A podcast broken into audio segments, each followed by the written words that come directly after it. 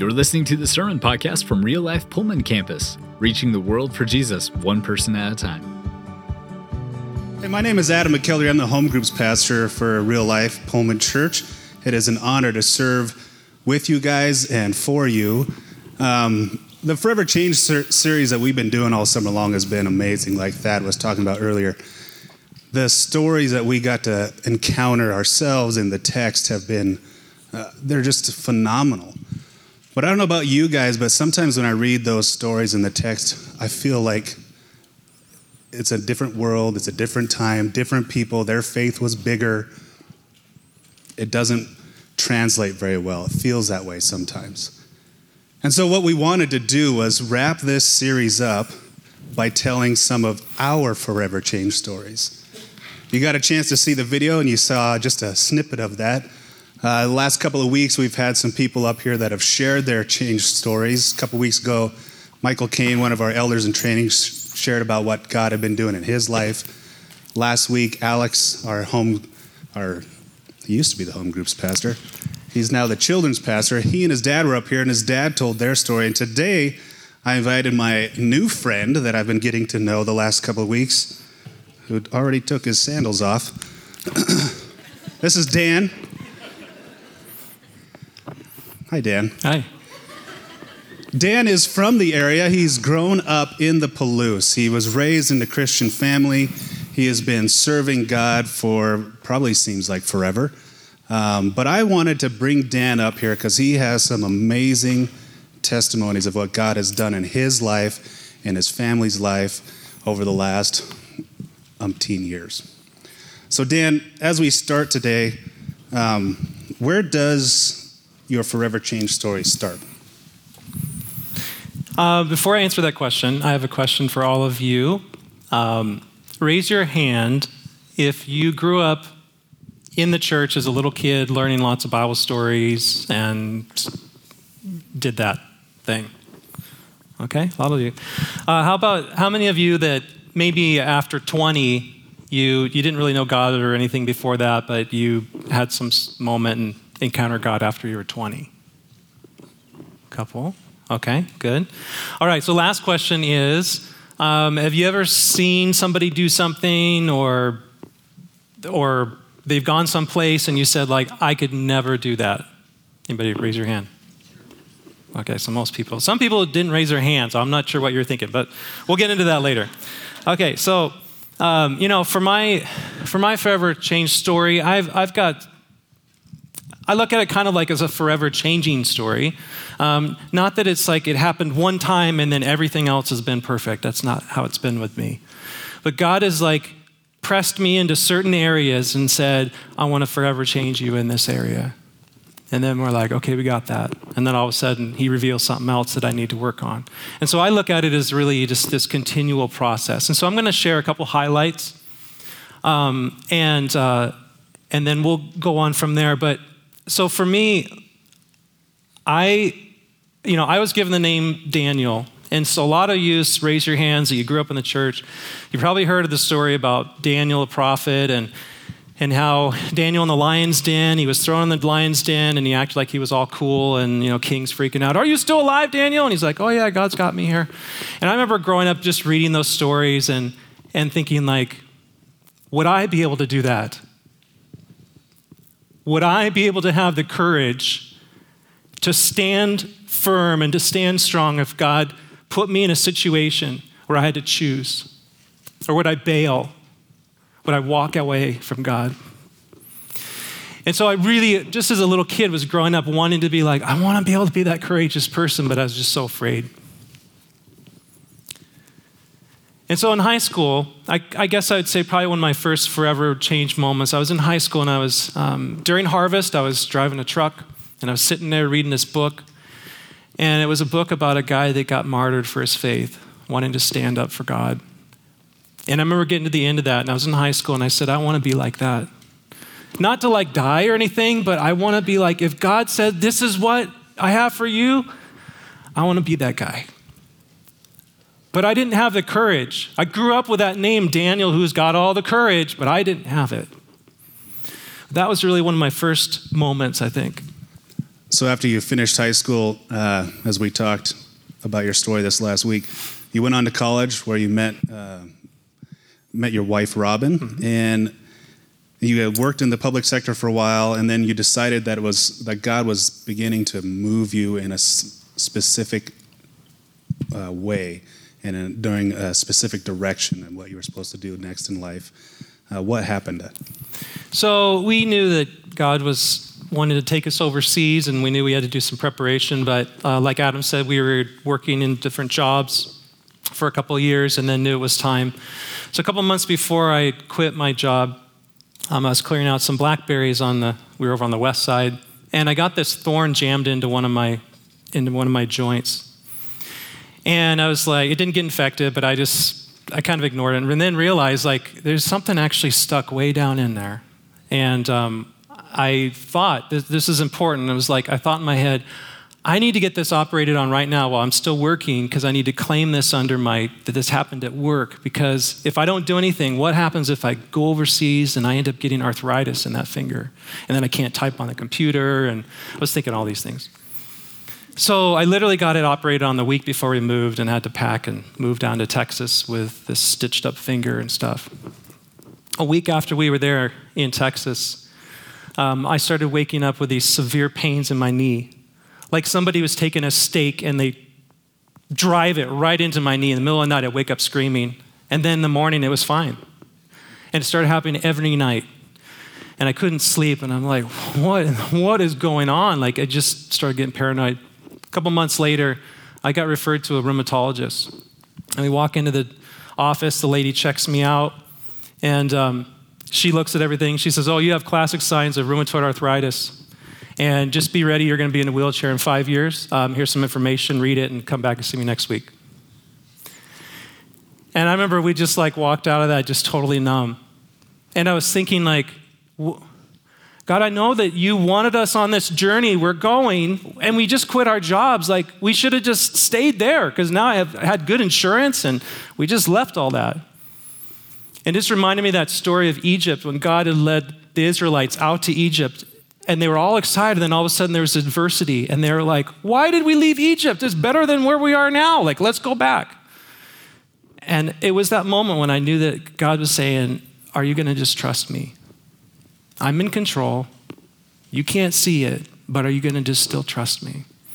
And so that year, it took me just we were in grad school, uh, just continued on with studies, and I was getting worse and worse. Um, but eventually, I got healed. And I share that not because of the moment of that I got healed, but it's that process in the middle where I didn't know where this was all going. And it, God was trying to build this relationship with me. I didn't have the courage to be like, oh, I know I'm in faith, I'll be fine, you know, whatever God's. It wasn't like that. God just slowly and slowly was taking me through this, building this relationship with me. And eventually he did, he did heal me. Uh, the, the doctor saw me later on and she said, you know, rheumatoid arthritis doesn't go into a remission, but obviously you don't have it now, so it's in remission and it's still there and it's going to come back someday. And, and that was 20 years ago. So God took me through a time where he was really trying to develop that love um, that I have for him. And that's awesome. So you guys finished grad school down in Texas, and you moved back up here to Washington State um, to go into the next phase of what it looked like to go overseas. And when you came up, Robin was pregnant. Yeah. So you guys were all ready to go.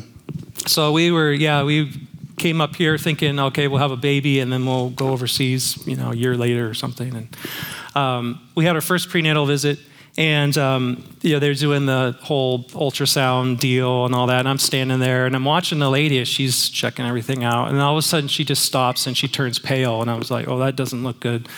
And then she goes um, i need to go talk to the doctor for a minute. And i'm like oh that really doesn't sound good to me at all and she comes back and she says um, you know there's something wrong and you're going to have this baby early like really early because she was only at 14 weeks right now and so I remember just thinking, like, God, what's happening?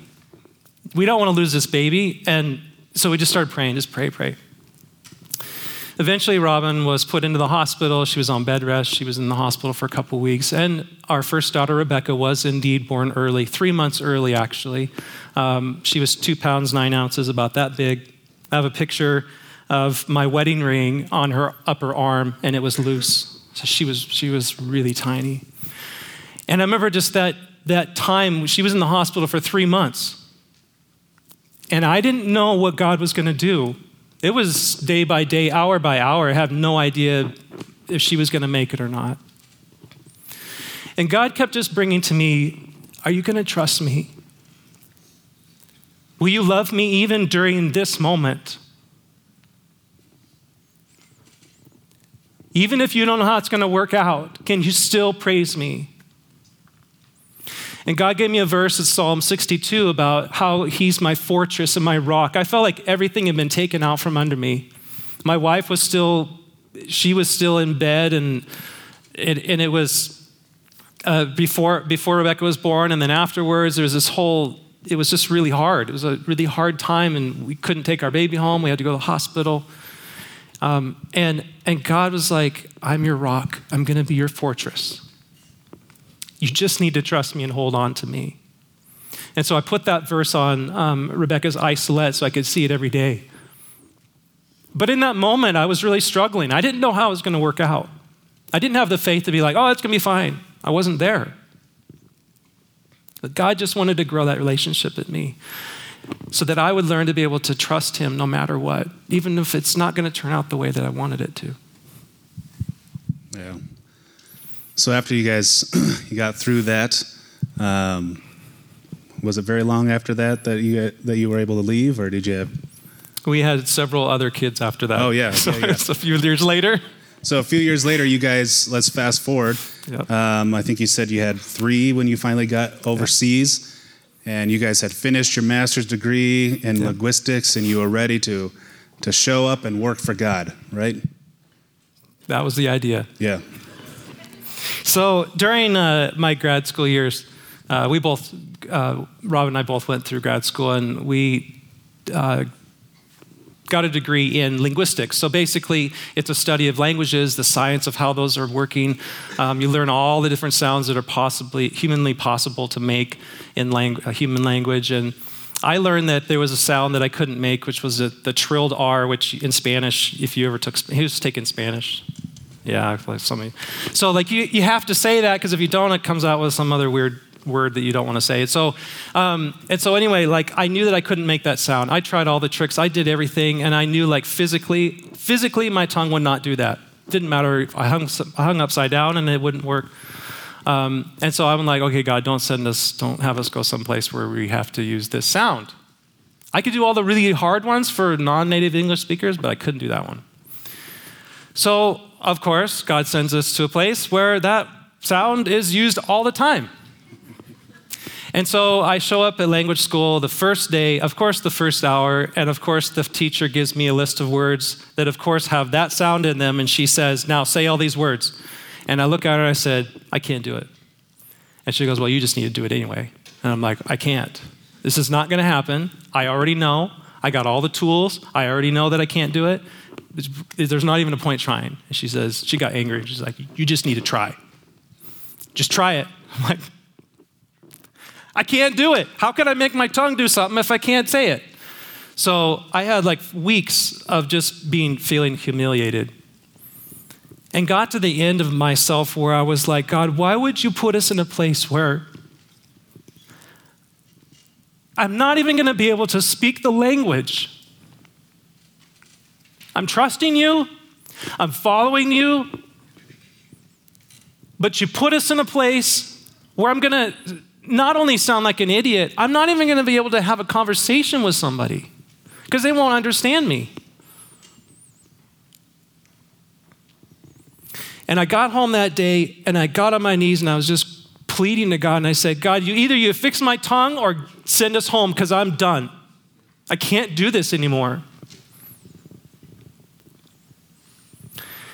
And it was in that moment that I heard God whisper to me. I'd never had this before, and it wasn't like I saw this at church growing up. It just, but it happened. And I heard God just say, Ask me to fix your tongue. And I'm like, what? I, I can't, it's not going to happen because I know it doesn't work. It's just not going to work. And God's like, you remember that story about Moses? That story where Moses complained that he couldn't talk? And I said to Moses, Who made your mouth? And Moses argued with me. And Moses still wouldn't try. And I still met him. And it provided Aaron as a substitute for him. But I want you to ask me to fix your tongue. And I was like, okay, God. I had no other option. So I just said, okay, God, fix my tongue. No lie, I'm not lying. I, I just said that and I felt something happen in my tongue. I don't know, I, I don't know what it was, it just felt weird. And, and so I'm like, okay. And then God says, now I want you to say some words that use that sound. And I want to tell you that in that moment, that was harder than asking God to fix it because I didn't know if it was actually going to work. And in that moment, I was afraid to say, well, if I try and it doesn't work, I'm going to be more disappointed and more discouraged than if I just not even tried in the first place. And God said, just ask me. I've fixed your tongue, now try it. And so I did. And my tongue felt different, made some sounds that I'd never made before. It's not perfect, but I was able to communicate. And that was a moment when I realized I want you to hear this. It's not like because all these great things are happening, it's the process in the middle of trusting God. He's growing this relationship to say, just trust me. I'm right here with you. That's what I want you to capture. Wow. That's pretty amazing. So here you guys are in a foreign country God has been working in your life in many ways. He healed you of rheumatoid, rheumatoid arthritis. He, he, he took care of your daughter when she was born premature. He took care of this whole tongue issue. You must have like the faith that can move mountains, like it talks about in Scripture. Yeah, I, I wish. so, yeah, um, like I said, God's forever changing me, and me, but He pushes me into places where I've realized that like I'm still holding on, or I'm afraid, or I just can't see how God's going to work that out. And so, like six, probably about six years later, uh, we had to suddenly move to another city, a long ways away from where we were in this country, and um, we had lost our visa, so we had to move there. And we'd asked God. I wrote up a list of things like, okay here, God, you have to answer all, you have to do this in order to confirm this is where we're supposed to go. And one by one, God did all those things. So I saw all that. And so we moved to this city, literally with just some suitcases. We didn't have any, we didn't have anything else. We had no way to go like buy a bunch of stuff. We just moved, and God had provided a house for us to stay in for six months. These people were going back to Australia for six months. They had a whole house furnished. Hey, we got a car you can use. And I'm like, wow, this is amazing. So then, about a week into that, um, Robin said, hey, let's check out this international school that's there. Because we'd been homeschooling our kids up to that point. It was really hard. And, um, and I was like, I don't want to go see it because we can't afford it. We have no money to do this. They charge like uh, five to ten thousand dollars a kid for the year. We had three of them that would have gone into school. I'm like, I don't even want to go look at it because I'm just going to feel disappointed and feel worthless and that I can't take care of my family. She's like, let's just go look. So we went there, met some teachers, met administrators, and I just walked back home. We went back home and was just like, I just wish I hadn't seen that because it was all the stuff that I wish my kids could have, be able to do, play with other kids and get into sports. The next day we get a phone call and the minister, one of the school administrators said, Hey, we heard about your situation. You had to come up here really quick, and this moved to our city. And, um, and we've been talking, and so we decided we're going to give all your three kids scholarships to go here for free this year. And I was like, I didn't even ask God because I didn't have any faith to ask Him. I was struggling, like, I don't deserve that. Like, I'm sure there's other families that probably need it more than we do. And I didn't feel like I could ask Him. And God answered anyway. So, kids got to go to school. We knew that like six months after that was coming, and we didn't have a place to stay. We looked, kept looking, finally found a place. It was just an empty house. Now, I want you to expl- understand it's not like here in the States, you go look for a place to rent, and they usually they have like major appliances and all that that's already in there. This place was empty. Literally was a shell with tile floors. They were dirty too, and we didn't even have a mop to clean it up. And so we move into this place that night, and there was like actually there was one little mat, and so my kids, a couple of my kids were sleeping on the mat. And I was putting them to bed and I talked to my oldest girl, Rebecca, uh, the one that was born early, and she, she was about 10. And God just said, You just need to ask her how she's doing. And I said, Rebecca, how are you, how are you doing tonight? And she said, Oh, I'm, I'm doing fine, Daddy. I'm okay. I'm like, Well, you know, you're on this mat and stuff. And she's like, It's okay. It's okay. I'm doing fine. And I should have remembered, like, I'm setting myself up to get this question asked to me when I ask that question. And so then she turns and she's like, So, how are you doing? And I started to say, like, oh, I'm doing, I'm doing fine. And God's like, you tell her the truth. and I said, you know what? I'm not doing good. So I'm really struggling because as a dad, I feel like I need to be able to provide for you. And here you are sleeping on a mat. And not only that, like we have no way to, to get anything. We don't have any money to be able to buy what we need in order to even live here. We have no silverware, we have no plates, we have no thing to cook any food on. Nothing. And as I'm really struggling, she said, Well, Daddy, think about all these things that you God's done already. We, he got us here, he did all this stuff, we got the school, and let's just pray and ask him. And I'm telling you this because I wasn't there. I, I wasn't tracking. I was like, I wish I had that faith. I'm like thinking, like, how could God do that? I'm sure He could if He wanted to, but why would He do it? Why would God do that for us? Maybe I didn't plan well enough, and this is why we're in it. So she said, Let's just pray. And I said, Okay, let's just pray. So we prayed.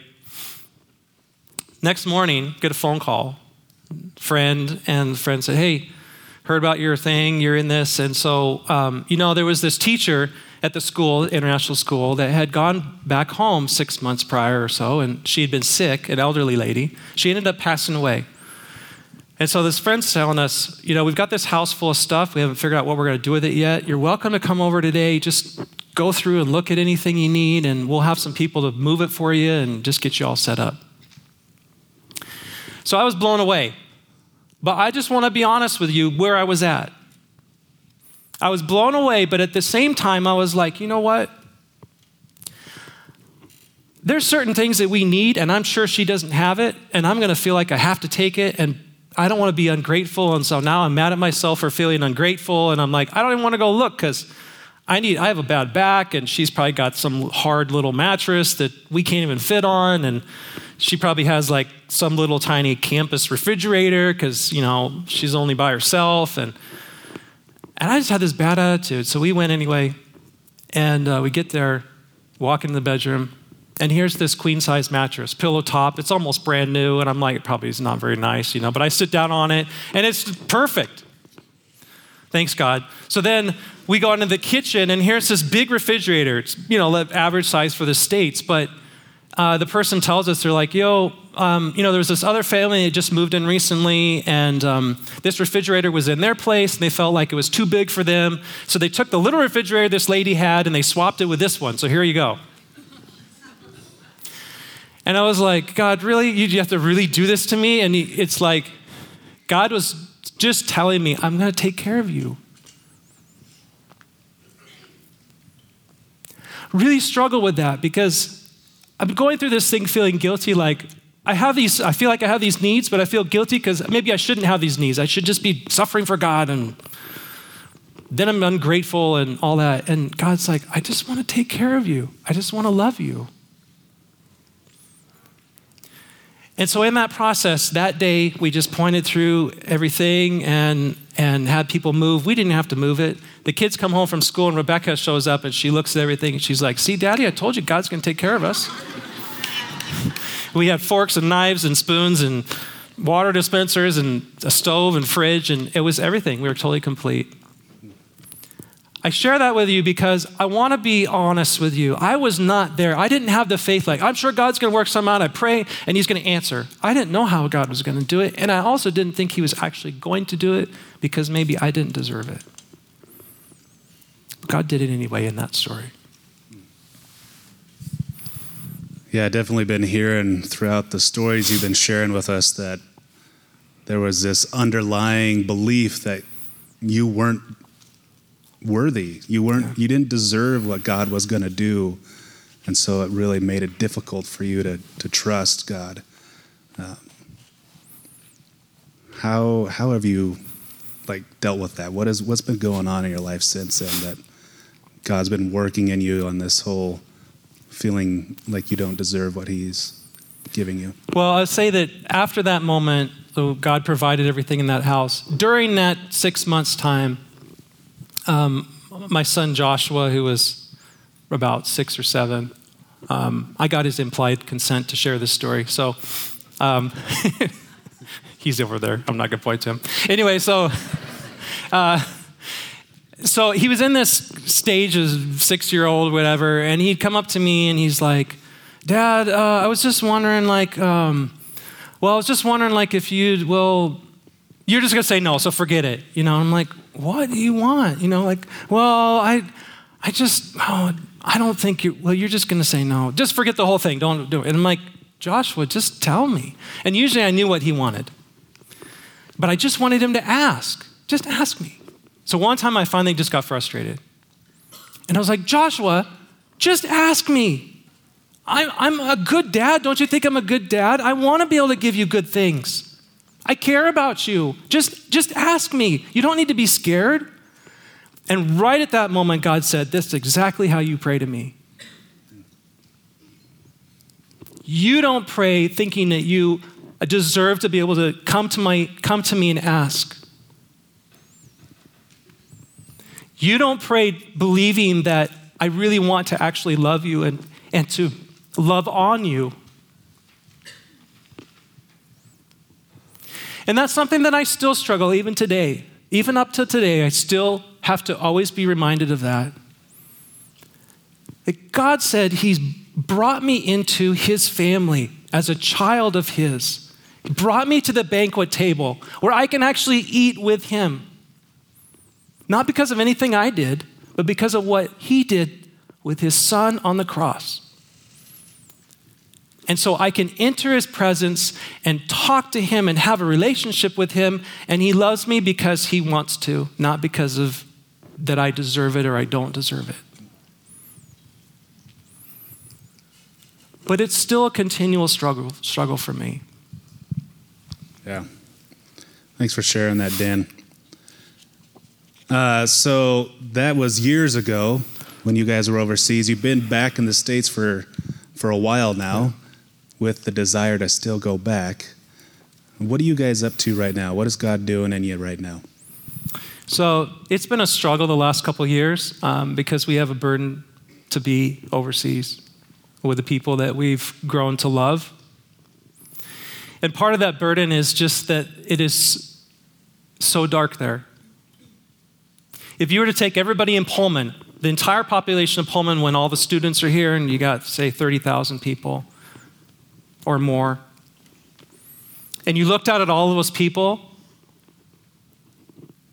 where we work, mostly, almost no one, you would say there's not one person that even knows Jesus. And in fact, not only do they not know Jesus, they wouldn't even know someone who does. And so that burden for me of wanting us to be able to be there, just to be a presence, to walk with Jesus so that people can be able to see who Jesus is, is huge.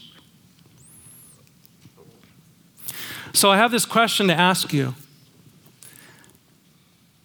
I want you to think about if God said right now in this moment, I want you to go to such and such place, or I want you to do such and such thing, or I want you to go talk to so and so that one, whatever that is that you say, like, I'll do anything else, God, but I'm not doing that thing.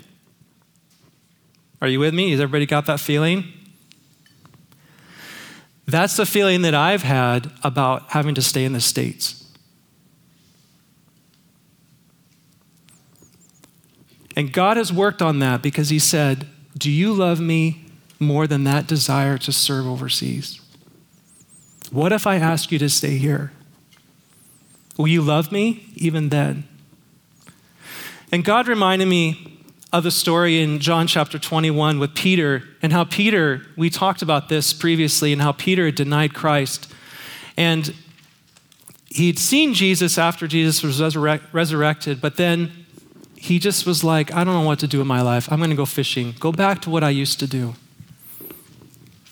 And so this is one of those moments when Jesus had showed up after he was resurrected and he approaches Peter and he says, Peter, do you love me more than these? And Peter's like, Of course I do. And Jesus is saying, Do you love me more than all of your previous life, going fishing? All the fishing nets and the fish and all that. Do you love me more than that? And Peter says, Yes, I do. And he says, Okay, then go feed my lambs. I want you to go and share the news about me. I want you to lay that all down. And that's what God was really working in my heart and saying, Are you willing to lay down your desire for serving overseas to be here in the States? And a while ago, about a year ago, and during one of the services here, that's what God did for me. And, and He said, I want you to lay this down. And so when I finally was surrendering that, immediately soon after that, um, God opened up an opportunity to be part of the benevolence program here. And for me, I didn't even really know, I didn't know what that was. And I just, God kept like bringing it up. And I was like, seriously, I, I don't even, I don't even know if I care about what this is. I, but I was like, I have to go find out. And so I did. And immediately just knew like, this is where I could use my gifts. And the best part about it is that it gives me the opportunity to show love to people who might feel like they don't deserve it. Some people that come into the benevolence program that are looking for some financial assistance or just other needs that they have have not been treated well. And we have the opportunity to say, you know what? We love you and we value you because God created you. Regardless of what everybody else says, we're going to be different. And I just want to challenge each one of you to think about what God might be asking you to do. You can call it safe and you can say, Well, I don't want to go do that. I could never do that thing. But God wants to take you to those places. It might be through like the benevolence program. It might be through the international community that's here. I've talked to a lot of people in Pullman. I grew up here, so I know what it's like. Sometimes we feel afraid because people talk differently and they got different cultures or different religions, and it's scary. They need to know Jesus too. And I just want to challenge you today think about what God might be asking you to do that's going to be uncomfortable. And are you willing to go there? Yeah. That's a great thing to transition us to our time of communion. If you are one of our servers, if you could go grab the communion trays and start passing them out. Here at Real Life, we have what we like to call an open table. And we do this, we take communion every week. And our open table means that if you sit there today, you don't have to be a member of Real Life. You just have to be a member of God's family. If you have professed that Jesus Christ is your Lord and Savior, we invite you to take communion with us. They're going to be passing the trays out. If you just want to grab a bread and a, a juice and hold on to it, we'll uh, take them together here in a minute. But as they're doing that, um, Dan has some implications slash questions that he wants you guys to think about from what he just talked about in his life. So, you know, as we wrap up the forever changed stories, I don't want anybody walking out of this room not being forever changed. I believe God is wanting to say something to you right now. He has it for all of us. And so the first question I have is what might be keeping you from specifically asking God for something? For me, it was that I didn't feel worthy. I didn't feel like I could enter to his throne and ask. Maybe for you, you feel self sufficient and you don't need to ask. Well, I don't know. You know that. What keeps you from asking God? So, my second question is that when God answers, will you choose to trust Him, even if the answer is not what you're expecting? So I've shared a lot of great stories. I had some highlights. I could have shortened, I could have talked about some like really horrible ones. But they're only horrible from my perspective. They're not horrible from God's perspective because He's got a much bigger plan. And God's asking us with the relationship, do you trust me enough? Just hold on. The story's not finished yet. So the next one is what is Jesus asking you to leave behind in order to fully follow him? And are you willing to do it right now and right here? See, when Jesus said, I want you to pick up your cross daily and follow me if you want to be my disciple, he, he was serious about that. And he's serious that it's a daily thing. So, this forever changed part is not like you do it once and then everything is the way it's supposed to be. It's a daily process. God continues to keep working in us. What is He asking you to leave behind that you've been holding on to? We all have something. Something that He's asking us to do today. So I want you to think about that as we um, go into communion yeah, that invitation to leave behind the old and go forward in the new. That's what this is all about.